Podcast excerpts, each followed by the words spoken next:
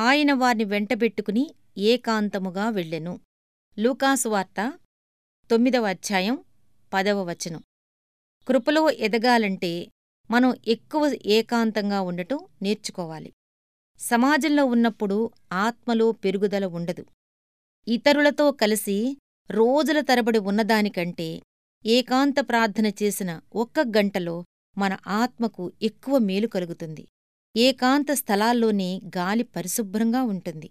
ఏకాంతంలో నీకు నువ్వే విశ్రాంతి పొందు. జీవితపు రాకపోకల్లో అలసిపోయావో. నీ నుదుటి చెమట తుడుచుకో. ఏకాంతంలో నేనిచ్చే శక్తితో ఉత్సాహం పుంజుకో. ఇహలోకపు ఆశలన్నింటినుంచీ దూరంగా వచ్చెయ్యి లోకానికి తెలియని ప్రేమ సంభాషణలో పాలుపొందు నాతో నా తండ్రితో ఒంటరిగా ఉందువుగాని మేము నీతో ఉంటే నీకు ఒంటరితనం లేదు.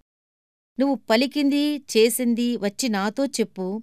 నీ జయాపజయాలు ఆశ నిరాశలు ఆత్మలు రక్షించటం ఎంత కష్టమో నాకు తెలుసు. నేను వేసే అభినందన మాల కన్నీళ్ళతో తడిసి ఉంటుంది. ప్రయాణం భారమైనది వచ్చి విశ్రాంతి పొందు. లేకపోతే దారి ప్రక్కన సొమ్మసిల్లి పడిపోతావు.